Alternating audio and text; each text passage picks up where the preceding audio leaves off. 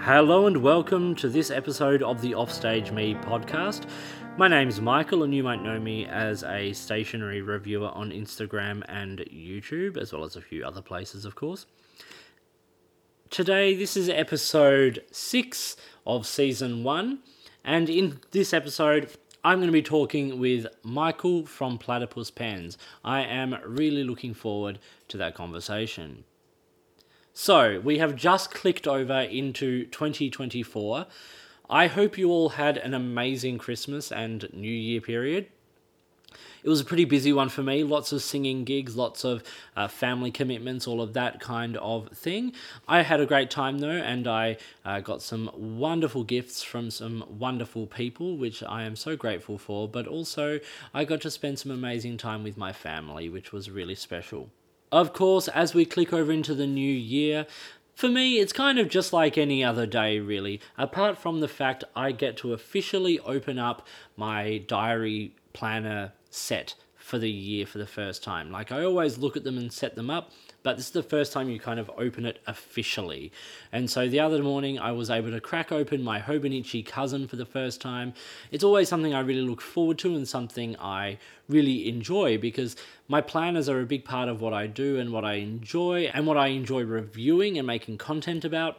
So the Hobonichi cousin, the A5 version of the Hobonichi, uh, is my choice for this year. I really enjoy that uh, that diary. I also have the Hobonichi Weeks for when I need something just a little bit more lightweight to go around, as well as a range of notebooks for different purposes, of course. Uh, but this is also my second year now out of the Some Lines a Day from Leuchtturm, which is their five year diary. I completed that at the end of 2020, uh, and I was thinking about starting it again this year, 2024, uh, but I've decided to take this year off again. Uh, starting something in 2025. Um, I don't know which version that'll be. I'm looking at a couple of the Midori style uh, notebooks, or the five year diary and things from Midori, and sort of focusing it, maybe even the 10 year diary and sort of focusing it more on my performance life. I think it'll be an interesting record to keep and something that uh, will make it less of a chore to complete when it's got like a really targeted kind of theme.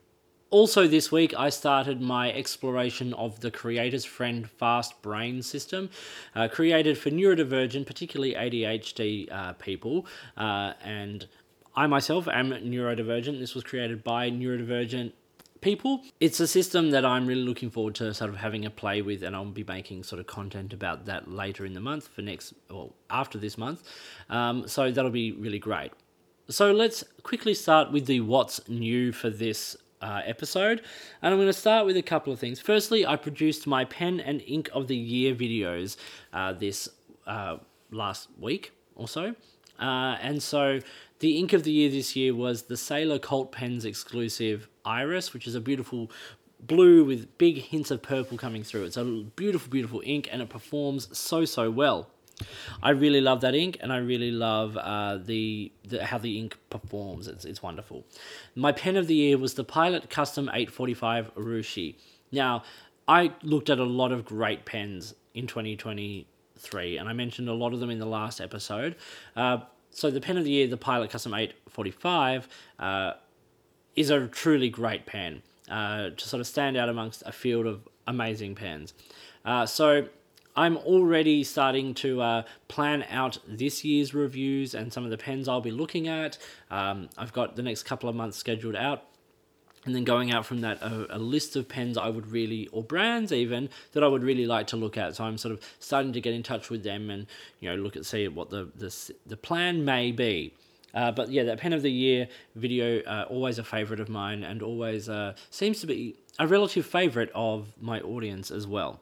One thing that came up out of that because I mentioned in my pen of the year video my favorite budget pens, uh, which this year was the Jinhao 82 and in the under ten dollar price range, and then the Scrivener or Scrivener uh, EDC pen in the under $100 pen range. I really loved both of those pens a lot uh, for very different reasons, but both beautiful pens. And so someone commented on that video about the Hongdian C1. Now, I've only recently got my hands on some Hongdian pens, uh, three of them in fact. Uh, and the C1 wasn't one of them, but I've decided I'll probably get my hands on that because I think it'll be an interesting pen to review. Uh, recently came in the mail was a a selection of nine inks from Octopus Fluids. So I got three of their Sheening inks, three of their Document inks, and three of their Barock inks. So the Barock inks, spelled B A R O C K, uh, are inks that are reminiscent of a brand from Dresden from the past. And Octopus Fluids is based in Dresden, so they've taken up the mantle of this brand and they're beautiful vintage, kind of really old school color inks. Uh, caviar, particularly, is absolutely stunning, and there's a beautiful blue called Marine. So I'm going to be looking at those. Uh, in the next little while, I'll do like a big overview thing, and then a, in a few months' time, I'm pl- going to do an, a month of Octopus Fluids Inks reviews, which I'll look at them all in just a little bit more detail. But beautiful inks and always lovely inks. Like Octopus Aubergine was right up there in 2023 of my favorite inks. So keep an eye out for that one as well. Things I've got coming in the mail. Firstly, I'm so excited. I have pens coming from Mark's Innovative Gear or MIG. Shane there and I have discussed, and we've got a couple of pens coming for me to look at. Uh, and uh, they're going to be a big part of my year. Not just this little period where I review them, but going ahead. I'm looking forward to that immensely. They are beautiful pens, beautiful EDC metal pens, which um, I'm very, very keen on. Also, I have some pens coming from Scriveiner again, so I'll get to look at a couple more models of what they produce, and maybe even a ballpoint pen. I think the ballpoint pens look really, really lovely. Also have now the Hongdian C1 and the Jinhao 82 Mini coming for some budget uh, pens as well. The 82 Mini is basically a pocket version of the 82. So it's got a shorter body and when it when you post the pen, it comes out to roughly a full size pen apparently. So I'm kind of looking forward to seeing that and comparing it with the 82, which is a pen I actually really enjoy, particularly at a pretty decent budget friendly price point. One thing I will kind of mention here uh, is that this year, 2024, I'm doing a thing called Penbargo, or basically a play on embargo, where I'm not allowing myself to buy as many pens. Now, you, a lot of you know I'm trying to downsize my pen collection. I'm selling a lot of pens, I'm gifting a lot of pens, and I'm just trying to get my pen down to a more intentional collection. Uh, so, this year I'm not going to be buying as many pens. This doesn't mean I'm not going to be reviewing a lot of pens because obviously I have connections with some brands and retailers, so I have access to a number of pens uh, for reviews that uh, I will be looking at. I've also already purchased a number of pens over the last few months that will be reviewed in 2024, particularly these first few months. But my plan is yes, to buy less pens. I have if I see my Grail pen, I will buy it. But I have two other pens I'm looking at buying, uh, and they will be pens that I will show and review when they are purchased. But right now, I'm trying to limit the number of pens I actually buy. I think it's a healthy thing for me to do as someone who hoards, but also uh, in terms of like being, as I said, more intentional with the actual pens that I get. Okay, let's do a quick Q&A before I get to my interview with Michael from Platypus Pens. So, I have two questions today, and the first comes from Jason B. Uh, Jason asks, What is the biggest sin a pen company can make? Now, I took this question to be in terms of as when they produce a pen or release a pen.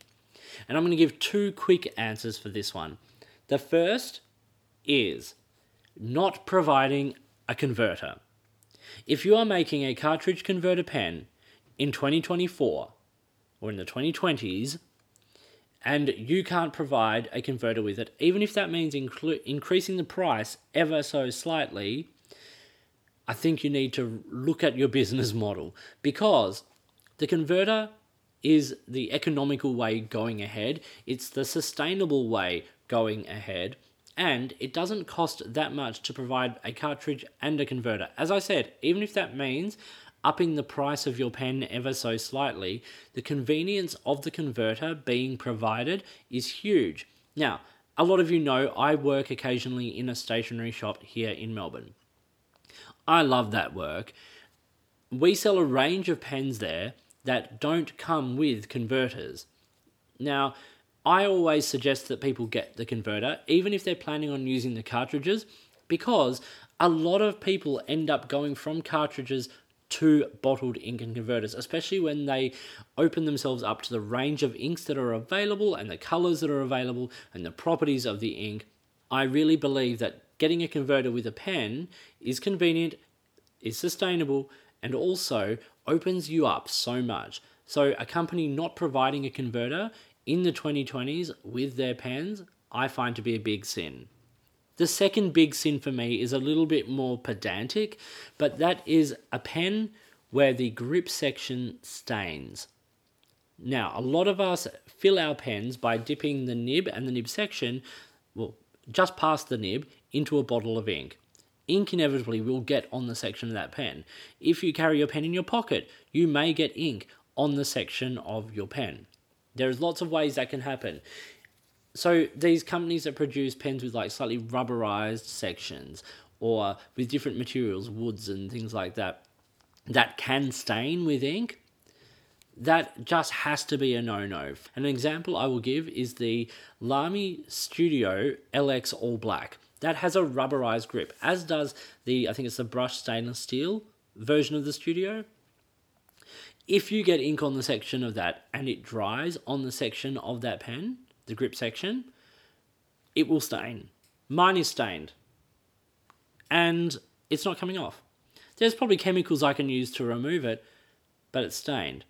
Um, I'm also thinking of pens made out of materials like, you know, it's not the section, but there's the Ryan Krusac pens uh, that are made out of like antler. If that gets stained with ink, that is stained. So pen companies just be considerate of these things. For me, those are two big sins that like I just don't enjoy. Okay, our second question for today comes from Alexandra O. Uh, and the question is What pen are you most looking forward to acquiring in 2024? Now, I've mentioned already I want to get a Montblanc 149 that is a bit of a not I wouldn't call it a grail pen. I kind of call it a rite of passage pen for most sort of pen collectors. That at some point owning and you know using a 149 is kind of like one of those things you should do if that's the level you are at.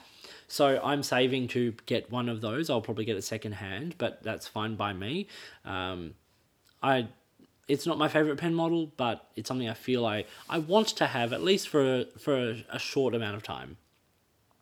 But the pen I'm probably at the moment most looking forward to getting, and I've taken the word acquiring in this question, meaning I don't have to be buying the pen.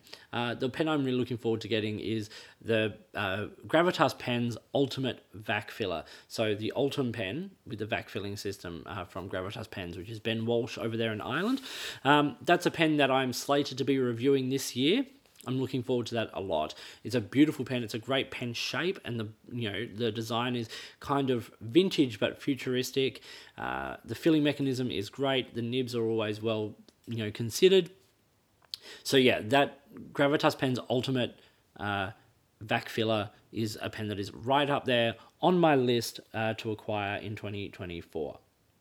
Okay, let's now head over to the interview with Michael from Platypus Pens. So I'm here with Michael from Platypus Pens. Uh, thank you so much for coming on my podcast today. No, you're very welcome, Michael. I was very pleased to be invited. You and I have been uh, discussing pens and a number of things for you know a couple of years, almost a couple of years now, I suppose. Yeah, yeah um, sure.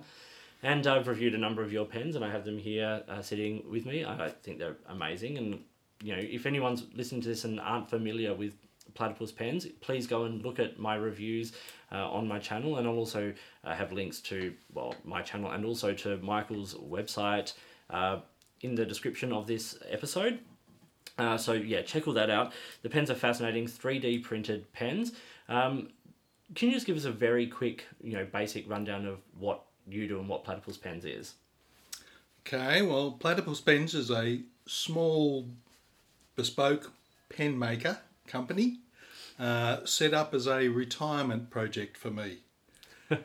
so before I retired, I was a pharmacologist. I taught at Melbourne University. Mm. And uh, in the last few years of my uh, work there, I took up again fountain pens. Right. And it, uh, a few years before that, I had purchased a 3D printer to try and play with with my sons.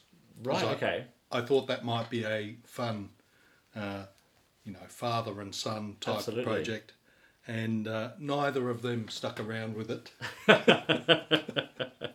I don't think either of them would uh, ever want to look at a 3D printer, Right. um, but I found it to be very diverting. yeah. And so when I was looking forward to retirement, I thought I would try and combine the two Yep. and 3D print some fountain pens. Initially for myself, Yeah. uh, but when I finally managed to make one that wouldn't break and was attractive and useful, uh, I thought I'd try and sell it. Mostly to try and impress my wife, who thought I was wasting my time. Yeah. You've got to justify justify the investment. Yeah. That's that's right. So when I sold a pen for $150, she was mightily impressed. How long did it take from uh, making that decision to actually selling your first pen? Like, was it a Uh, the decision to 3D print pens, probably three or four years. okay? A a long of time. trial and error periods and Yeah. prototyping and That's right. yeah, There's a lot of different ways you can 3D print a pen, of course. and uh, a lot of them lead to pens that break or are unattractive. Yeah. Or, you know, uh, it took me a long time to be satisfied with, Yeah, with yeah. the version. Well, so Model 1 is not the first model. Yeah, it's, it's like oh, it's like well, um, you've got a background in, in music as well, like classical Yes. music. It's Yes. like um, Schubert's Opus One is his song "The Earl King," Yeah. which is not his first composition, but you know, like that's the first one he sort of had published. I suppose it's the same thing. The Model One um, is your you know is your Opus One in that effect Yes. as well. Yes, that's Um, right. So you say you got back into fountain pens when you were teaching at Yeah. university. What was that decision like? What was that process to get back into it? My first introduction to fountain pens was at primary school, and I actually found the pen that may well be my primary school fountain pen a few years ago Yeah. uh, in a box of paints at my mother's place. Oh wow. Okay. Um, I thought for a while it might be my brother's, but he claims to have had an Osmiroid. And I know that I had a platignum, and this is a platignum. Uh, then for 50 odd years, I didn't use a fountain pen. Yeah. But I had a couple of colleagues at work who had uh, fountain pens, Right. uh, one of whom had uh, uh, a Mont Blanc, a 146, I think Yep. and he left it on my desk one day by accident. and I played with it before I gave it back. Yeah. And the one four six is a beautiful pen. Yes, not too big. That's it. That, for, I have a one four six at home, which I really like. I, I'd eventually like to get a one four nine just because it's you know like It's the one. it's the one. You know, it's a rite of passage. I think. Um, but getting the um, the one four six is such a it's a, such a great size in the hand. It's a really comfortable pen. So yeah, I can absolutely see why playing with that was like, oh yeah, okay, this is this is what this is like. After I realised that uh, fountain pens were fun, I decided to get myself one Yep. and was horrified at what a Mont Blanc would cost Oh yeah, and decided I couldn't hide that from my wife. and uh, so instead, I, I looked around on the internet and looked at a few reviews and things, and I bought myself a, uh, a uh, Pilot Metropolitan. yep, A very attractive little pen, but it felt very awkward in my hands. It, I didn't like the big step down. that for me, yeah. Once again, this is exactly the feeling I have about the Metropolitan. It's a good pen. Like I'm not, I'm not going to tear on Oh. it too much. It's a perfectly good pen. It worked well. Yeah, absolutely. And so, wh- where did you go to from there? What was the? Oh, a few other cheapies that were variably satisfying or Yep. not satisfying. Uh, and then I got one from uh, Blackstone. And uh, that little pen was much more pleasant to me. yeah, I would think that pen was responsible for me yeah, deciding that I really would play with fountain pens. Then, of course, I started to get inks because I need a red ink. of course. Uh, it turns out that marking exam papers with fountain pens not such a sensible idea. What the cheap printer paper is not not yeah, yeah, not not perfect. yeah Um, but uh, I, I, I guess shortly after that, I Yeah. decided I would uh, uh, 3D print myself a pen. yeah right okay. So you were three D printing before Yes. that? Okay, yeah. Yes. Yeah. And then, of course, as soon as I was into fountain pens, I had to become into paper Yeah. because, Yep. you, you know, Absolutely. one follows naturally from the other. Yep. And uh, I like the whole world of fountain pens, ink, and stationery. Yeah. it's it's nice having pretty things. Oh, I agree. Well designed, thoughtful things. Yeah, I'm I'm becoming more and more intentional with my the things I use and the things I I get and uh, collect. Um, at the start of it all, of course, you got you buy everything, you get your hands on whatever you can, and you know the amount of different brands of paper I went through trying to find the ones that worked for me, and I settled a lot on um, Midori paper, and also on like you've got a, a live stationery notebook here in front of you, um, which I absolutely love. Um, and there's Midori there as well. They're two great paper brands, They are. Japanese paper, Yep. and uh, you know they they're kind of no fuss paper as well, which I really I really appreciate. You know, Tomoe River is wonderful, but you can't use that every day. You can't use that as your as your go to paper. But yeah, more and, I'm becoming more and more intentional about what I actually have in front of me. My plan is to have just the pens I love and that I use and that you know actually interest me, or pens that um, actually like move me or that I'm connected to. Because also pens can have that relationship with you. Yes. You know, like I remember I buy pens to signify pa- things in my career. If I get a when I first did a role with Opera Australia, I bought a Parker Duofold Centennial. Like that was my like gift to myself for that role, and so I couldn't get rid of that pen now. No matter how much I, even if I don't use it, I couldn't get rid of it. It's special. It's special, exactly, and you do get connected to things. It's the same for pen people. Pens are the same as jewelry or, you know, family heirlooms, things like that. You Yes. know, SBRE Brown in his latest um, goat video, you know, a greatest of all time video, he spoke about his grandfather's pen that he has. Uh, and it's really lovely. Like that is that is the connection you can have to this stuff. So Yep. it's not just about having the best thing or the most expensive thing or, you know, not necessarily even the thing that you use all the time, but it's having the connection to the item and whether it's because you love writing with it or because you've got an emotional connection to an item. It's a it's a it's a nice thing about this hobby, I think. So you transition from being a pen user to a pen maker. Yes. That's one way of putting it, I suppose. Yep. Um, what was the process of learning? Like you said, you were already three D printing. you know, Yes. as in general. Yep. So what was the process of learning how to make a pen? Like, was there a a process of you know retro engineering something, or was it? Yeah.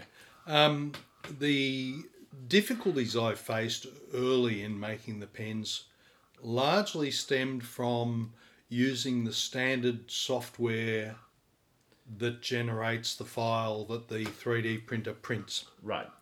So the stand, standard approach to making an object and 3D printing it is you design the object in some 3D designing software. Mm. We usually call it CAD software. And then you export a file from the CAD software into a separate piece of software that's called a slicer. Right.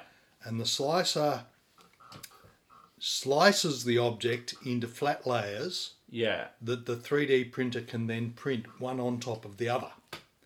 And you get a stack of these flat layers that makes the final object. One problem with using the slicer like that is that each layer has a start and an end. And there's a an artifact happens. There's a blob and a gap at each start and end Yeah. of each layer. So there's a, a, a defect that runs up the side of the thing you're printing. Yeah. Now, if you're printing something with a lots lots of angles and protuberances and things, you can hide that. And in fact, nowadays the slicer software will hide the seam. Right. We call it the seam, uh, quite naturally. But I wanted to have no seam. Yeah. And so there's another way of printing the things, which involves printing the object as a single spiral. So rather than a layer, layer by layer stacked one on top of the other, like Sara Lee would do, you print the thing as a helix where it's like a spring, yeah, yeah, but with the uh, the coils of the spring welded together, one on top of the other. yeah, And that way you avoid the seam entirely. But the problem with that is you then end up with an object that's only one extrusion thick and it can be quite fragile. yeah, And so my early pen failures mostly stemmed from having parts that were one layer thick, Yeah. one extrusion thick, and they'd break. So then I decided I would have to uh, uh, glue multiple pieces together in a sort of sandwich Yeah. with epoxy to make it strong enough. And that allowed me to then have this s- single spiral printed thing with no seam in a strong enough to use pen. But then I came into the limitation that I wanted to get rid of the layer lines. Yeah, Now, if you've ever seen a 3D printed object, you can easily tell that it's 3D printed because it's got layer lines Yeah. that you can like little grooves. feel, like, little grooves. Yeah, And they're usually thought to be as a def- they're a deficiency. They're something that make 3D printed objects less nice yeah, than they would otherwise be. And so I spent a lot of time trying to make the layer lines go away by Hmm. filling them and painting the pen, but I couldn't get good adhesion of the paint to the, the plastic I was using. And I'd sand them away, but that was clearly going to be too much work that's a lot of for that's a lot of time and effort. someone who's as lazy as me, that's not worth doing. Um, and so I eventually came on the insight that rather than making the layer lines go away, I should exploit them and make patterns in my pens. I found that I needed to be making the files that run the 3D printer with software that I wrote myself. And then at some stage, I decided that I would look at the pens that I owned and which ones I liked best, and I've already said I didn't much care for the feel of the Pilot Metropolitan. Um, but the uh, Waterman's Expert Yeah, was one that I bought from an op shop. I got it for a, a bargain price. The op shop thought they'd done very well at fifty dollars, wow, but it was a, an absolute bargain because yeah. it's a brilliant pen amazing pen. and it felt right in my hand Yeah, the dimensions and, so and, the the size. and- dimensions and Model One copies some aspects of Yeah. the, the the Waterman's Expert. Um, I haven't actually checked to see if the Expert is a circular arc in No, in its yeah. outside. I suspect it might be because that's a convenient shape to make in CAD Right. and presumably it's designed in CAD. Um, but uh, uh, certainly the shape of the Model 1 Mm. mimics that. That's very interesting. So, okay, so you've done a Model 1, the Model 10, which is the larger version of the 1, more or less. Yes, I knew that people liked large pens. Yeah, yeah. So you mentioned SBRE Brown. Yeah, of course. I, I I watched a lot of his videos and and he kept singing the praises of pens that were larger than the pens that I like. So Model 10 I don't like much. I always I use, love the Model 10. I my always use Model 1. Yeah, yeah. Um, Well, I have my terracotta in a Model 10, and it's I Yeah. think it's one of my absolute favourite pens. It's fabulous. Yeah, yeah. well, I have I have terracottas in Model 1 scattered around and and this is a an early uh, terracotta model pre 1 yeah, right. Um, but you can see, uh, well, Michael can see Yeah. on this that I've got the shape of the uh, expert It's- section. there. And the expert section's actually a little unusual in that the flare at the end of it occurs a good distance uh, It's, uh, away from the nib. Yeah. And I think that's kind of nice because it forces you to hold it further from the nib. Yeah, I agree. And it, and it means that a small nib doesn't make your hand feel cramped down onto the paper. So I, I I agree with that a lot. I think a little extra gap makes a big difference, and I think um, there's a couple of Faber Castell pens that have a like I think it's uh, the Ambition or something like that has this tiny little thing on the end of the pen that people say is the section that's too small. I actually think you're designed it's designed to hold the further back beyond that Yeah. because it does have that smaller nib and it gives you a nice distance away from the page. It actually gives you the same distance as using a number 6 size nib. Um, so yeah, I think that that's I think you're absolutely spot on with that. Like that little bit of distance makes a big difference. So yes, so Model One, the Model Ten, which is larger. You've got the Quackers, which are a Model One and Ten, so they're the pocket pens. Yep. Which, um, by the way, all of these pens are reviewed on my channel, so check it out because they are really fascinating.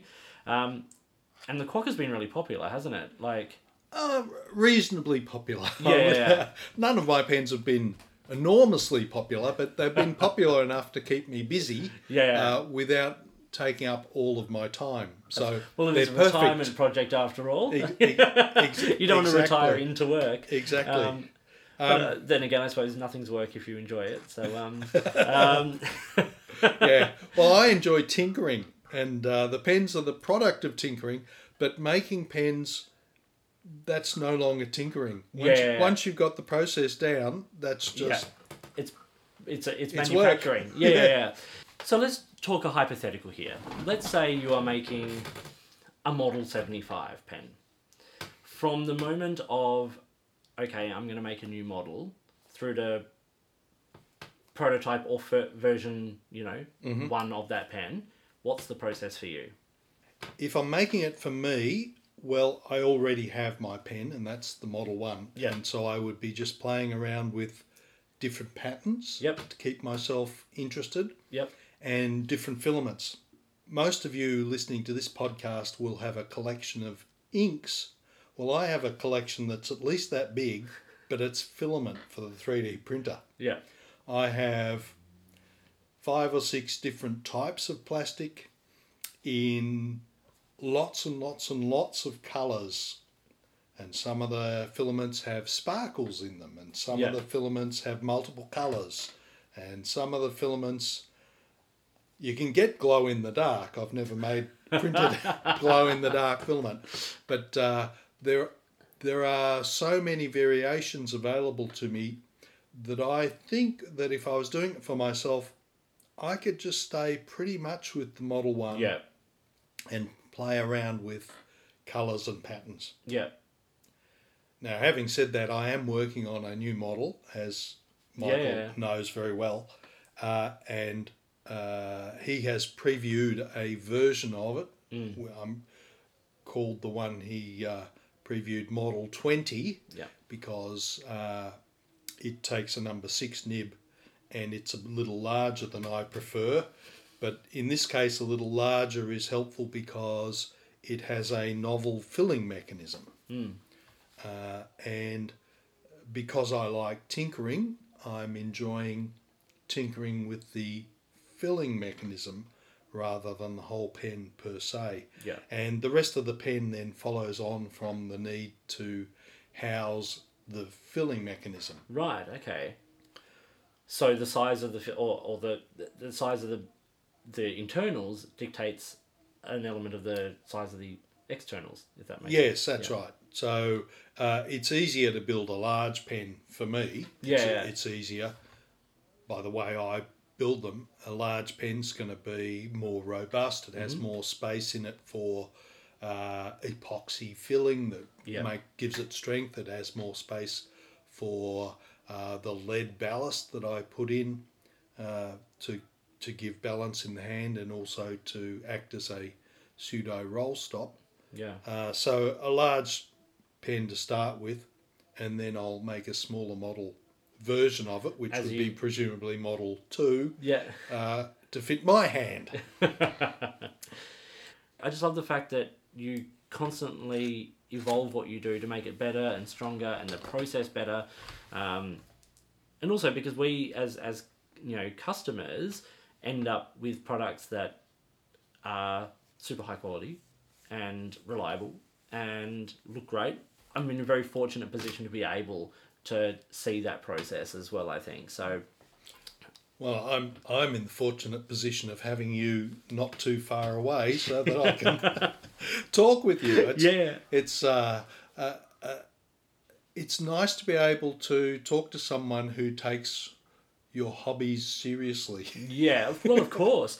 And uh, like, you know, I, I I've bounced ideas off you for you know uh, things, and even with we've we've discussed elements of your pens, and you know that have, dare I say, enacted some j- changes. Yep. Um, and so you know, it's nice to be able to give feedback that is, uh, you know, appreciated and taken on board. Um, have there been any like challenges for you along the way with the making of the pen and the printing of the pen and the design on it that just like took more effort than you expected? Uh, everything takes more effort than expected, and uh, uh, the 3D printer breaks down at always the worst possible moment, Yeah. or, or uh, uh, th- things go wrong. So, um, one thing I d- discovered while printing up a stock of pens for the Melbourne Pen Show last year uh, was that the beautiful carbon fibre filled PLA black, slightly matte, slightly satiny plastic that feels interesting in the hand. It's a beautiful material. It clogs the nozzle of the 3D printer. oh no! Okay. And it usually clogs the nozzle just before it's finished any particular part that you're printing. right. Um, so uh, I now have a second roll of that plastic Yeah. from a different brand, Okay. Uh, uh, which it's a bit, a bit hard to say whether it's better or not. It hasn't clogged as often as Okay. the original brand, Yeah. and so uh, I guess I'm prepared to, to print with it. Because there's a few materials like, but the basic is, is the, the the the standard plastic is PLA plastic, right? Uh, Or, like, yes, that that's the that's so the that's- base the base plastic, if you will. Yeah, the most common plastic printed in the style of 3D printer that I use, Yeah. which we probably should specify, is a FDM, fused deposition modeled Right. um, uh, printer. PLA is the most common, right. both because it really is very easy to work with Yep. and it's a bioplastic. It's inexpensive, and it comes in a huge, huge range of colours and Yeah.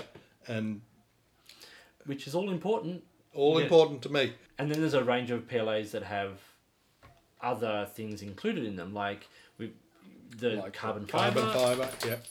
um, or the uh, terracotta, Yes. which I love, So but, but like you said, is tricky to yeah, to work with, The- trickier.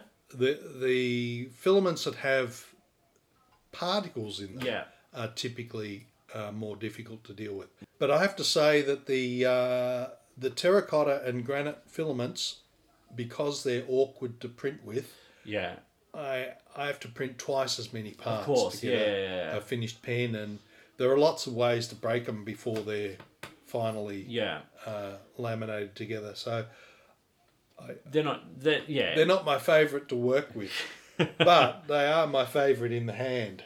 So uh, I've got a Model One here in the new fluted pattern in the uh, granite, and you can see what Yeah. happens to it uh, when it's been in use for a while. So not only is it hard to work with, but because it's slightly porous, it picks up everything. it picks up everything.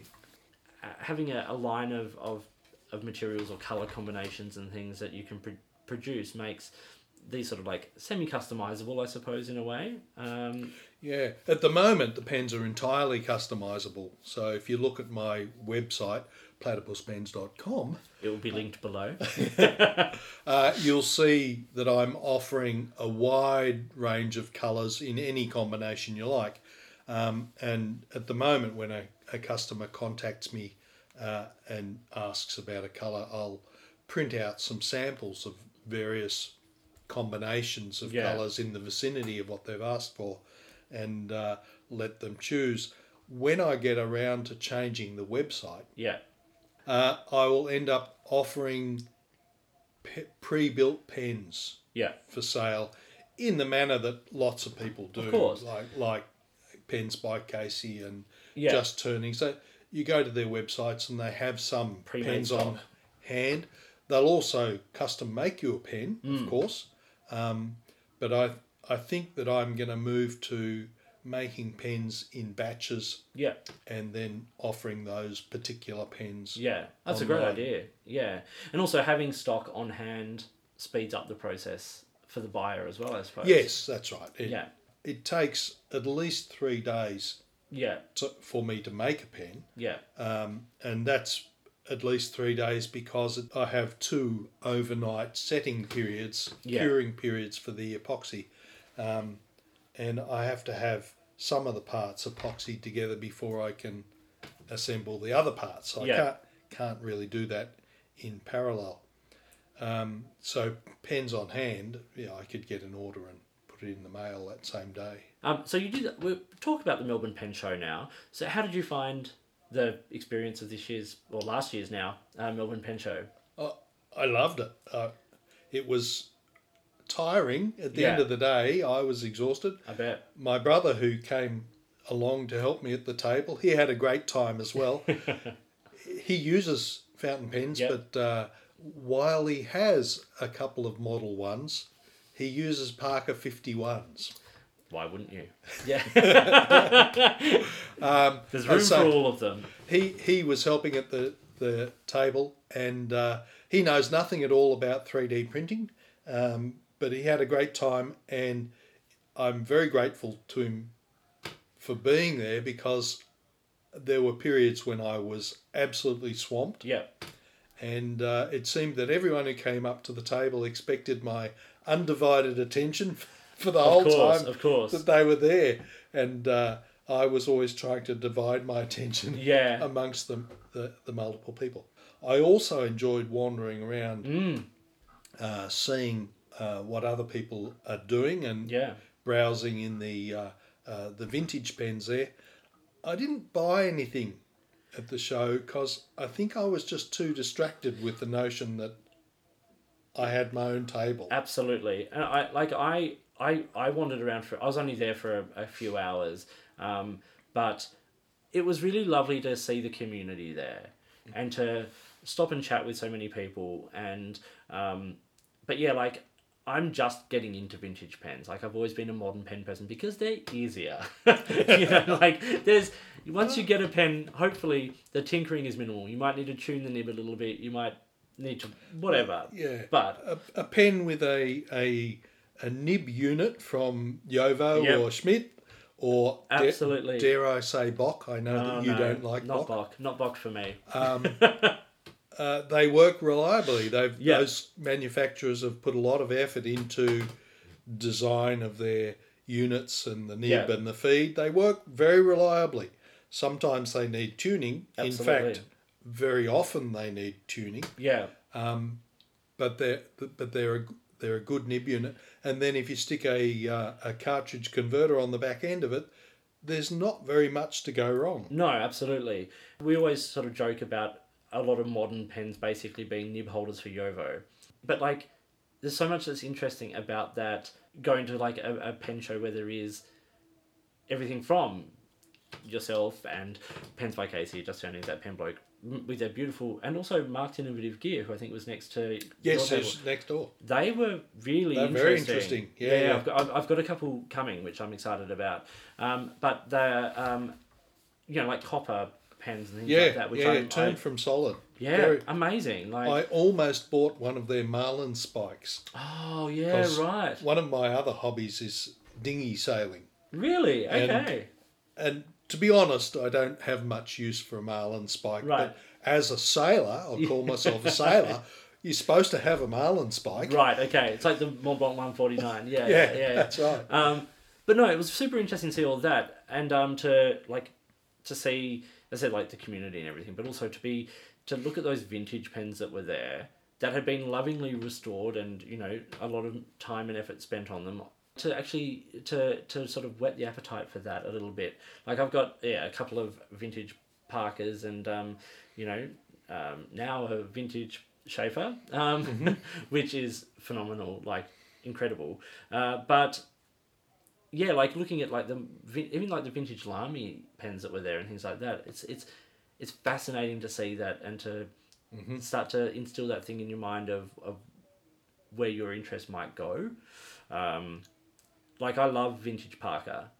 Uh, I you know my uh, is it, can't- Who who doesn't? well exactly Yeah. right. Like they were that that was the were- glory days of Parker. Exactly. Modern exactly. Parker does not compare. Well, it's not really It's not the, same, com- company. No. Like I, I made a joke on a previous podcast episode that someone asked me what pen company that had passed away I would like to revive, and I said Parker, um, because like while they still exist, it is not, you know, the brand it used to be. Um, No. The you know the Park the Duofold Centennial beautiful pen, but that is a 800 900 dollar pen. It's that sort of lower like that Parker fifty one they re released a couple of years ago should never have happened. The Jotter is fine and its for what it is, but there's so much that I miss about the vintage, like the vintage Parkers I have. I love. Um, so yeah, I think that's a. It was. It's just nice to see that stuff there that has been taken care of, and and sometimes you can pick up a, a you know a good price, but uh, yeah, they are they can get quite um, expensive. But what isn't expensive, um, which I wanted to talk to you about, uh, is um, we've both recently got a Hongdian pen, Yep. the N uh, ten 10, model. yeah. Mine's green. I, I, I wanted the blue one, but you can't. The blue one's really hard to get. Uh huh. Um, so I ended up getting the red one, and like it's not perfect. It's not a perfect pen. There's a few things that I would, I would change, and I'm sure Hongdian will. But these are phenomenal at the price point. Yes. Like I don't know how What they was it? Was it thirty dollars? thirty five or something. I think I might have got mine for, but like it's an ebonite feed. It's got a number eight nib. And it's a nice nib. It's a nice nib. I had I had to align the tines, and I Right. prob- probably tuned it. I don't recall, but I usually do. Yeah, No, a, an absolute bargain. Platy- platypus pens can't compete with this. If you're after the, the best possible bang for your buck, then uh, I think, yeah. Chinese pens are probably the way to go. They are, and like a pen like this that isn't a direct rip off of another pen model. I like this model. I like the look of it. I like the feel of it. It's it's I'm particularly impressed with the the pattern on the outside. Yeah. If you look at it under magnification, you can see that it is in fact an indented pattern right. that then plays with the light. Yep. When you move the pen, the, the pattern moves. It's, it's an impressive pen. It's an impressive pen. The A6 is also very impressive. Um, that's their skeleton model that has like the, the steel overlay.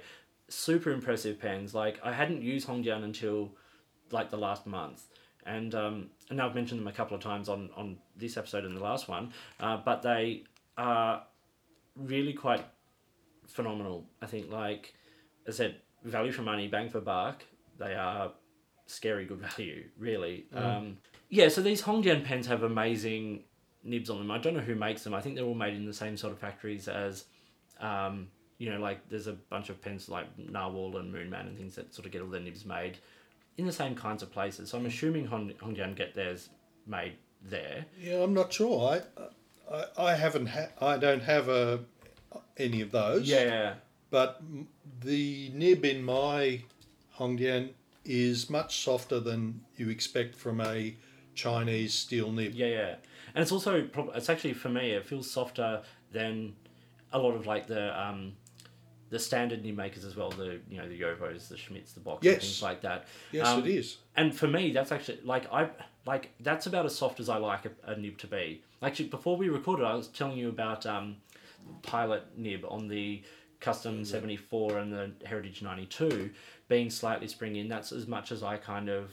like because i do prefer a as a left-handed writer i do prefer a slightly stiffer nib like schmidt and jowo and that, well they're actually what you use in your pens aren't they you've Yeah. traditionally used jowo but you're now moving more to schmidt Yes, I I bought some Schmidt nibs when I started playing around with the uh, uh, Model 20 with a an, a, an ebonite feed. mm. So the, you can buy the ebonite feeds relatively inexpensively Right. out of India. Yep. And they're the right size to fit on just about any number six nib. Really?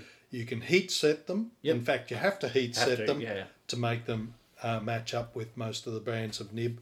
And uh, I was able to get the Schmidt nibs for maybe two thirds of the price of the Jowos. Right. Okay. And so I thought, well, if I'm going to be taking the nibs out of the housing and stick him on the Ebonite feed, and it's a new model, and I'm probably going to bugger them all up, and Yeah. I'll get the Schmidts. And when I got them, they just wrote so hmm. well. I I found that of the Schmidt nibs that I've tuned up, if you like, Yeah. maybe a third of them need nothing done to them. Right. and another third of them need very little Yeah. beyond maybe smoothing. Yeah. And the other ones are easily fixed. And I think that's a much better success rate than I've been having from Jowo and miles better than I have from Bock. I I don't agree with you that Bocks are crap nibs, but I do agree that they all I- need a lot of work. I, I think that's And- more my point with them is that like I've tu- I've tuned a number of my Bock nibs to be very pleasant riders, uh, because a lot of pens come with Bock nibs. Mm-hmm. Um, I just find I have to do it more. Yeah. And if I was I buying right. nib units, if I was making pens myself, if I was buying nib units, I wouldn't even bother with Bock because Yeah. the amount of extra work and tuning that they demand. Whereas you can buy a Jowo nib, and I've, I've bought no Jowo nibs from um, wholesale kinds of places that don't touch the nibs, they come as they come. Yep. Well, that's, And- that's how I get them. Yeah, yeah, yeah, absolutely. And like, and they are fine. Most of the time, they're fine. You know, you can with as I said, with a little bit of tuning, you know, like maybe smoothing them, maybe just aligning the, the tines ever so slightly, or flossing the you know tines. Sure. But the Schmidt pens I've got with the Schmidt, well, Schmidt nibs I've got on pens recently have all been so impressive. When I first started making pens, I didn't buy Schmidt nibs because, uh, according to the internet wisdom, the sequence of goodness of the nibs was Jowo better than Bock, better than Schmidt. Yeah, But certainly the two types of Schmidt nibs that I've purchased, mm. and now since the I was getting ready for the pen show, I bought lots of them. yeah, I remain impressed with them. yeah, And I think what they have over the Jowos is that the tine spacing is very consistently correct. yeah. I agree. Whereas the Jowos, some of them are too tight, some of them are too loose. I, I've often had to take the nib out of the housing and adjust the tine spacing on a Jowo, but never on a Schmidt. And it makes my life easier and they cost slightly less. I'm thinking that I might offer as a service to customers some custom grinds now that I've got into the Schmidt nibs where Yeah. they're I know they're consistent from one to the next. Um, it becomes quite reasonable to uh, uh, do just a, f- a few standard custom grinds. Yeah, that's great. Um, I quite enjoyed doing it. Yeah, Um, I wouldn't be able to charge what the uh, time would be worth if I were not doing it as a hobby, but uh, yeah, absolutely. if it's something I like doing, it's like tinkering, Oh, tuning it in. Yeah, absolutely. I, I, I find it quite relaxing. I, Mm. You know, I often put nibs aside, or pens aside that need a bit of work, and do them across a day. You know, and uh, Mm. Yeah. yeah, I find it very relaxing. After the uh, pen show, I actually thought that uh, it might be a good thing to offer a workshop associated with the pen show Absolutely. basic nib tuning. Yeah, So uh, I and maybe one of the other uh, small pen makers, yeah, uh, we could put together a workshop. I think that that might be something that could be done to expand the pen show just a little bit. I think it's a great idea. Okay, so coming to the end of our little uh, chat here for the podcast today.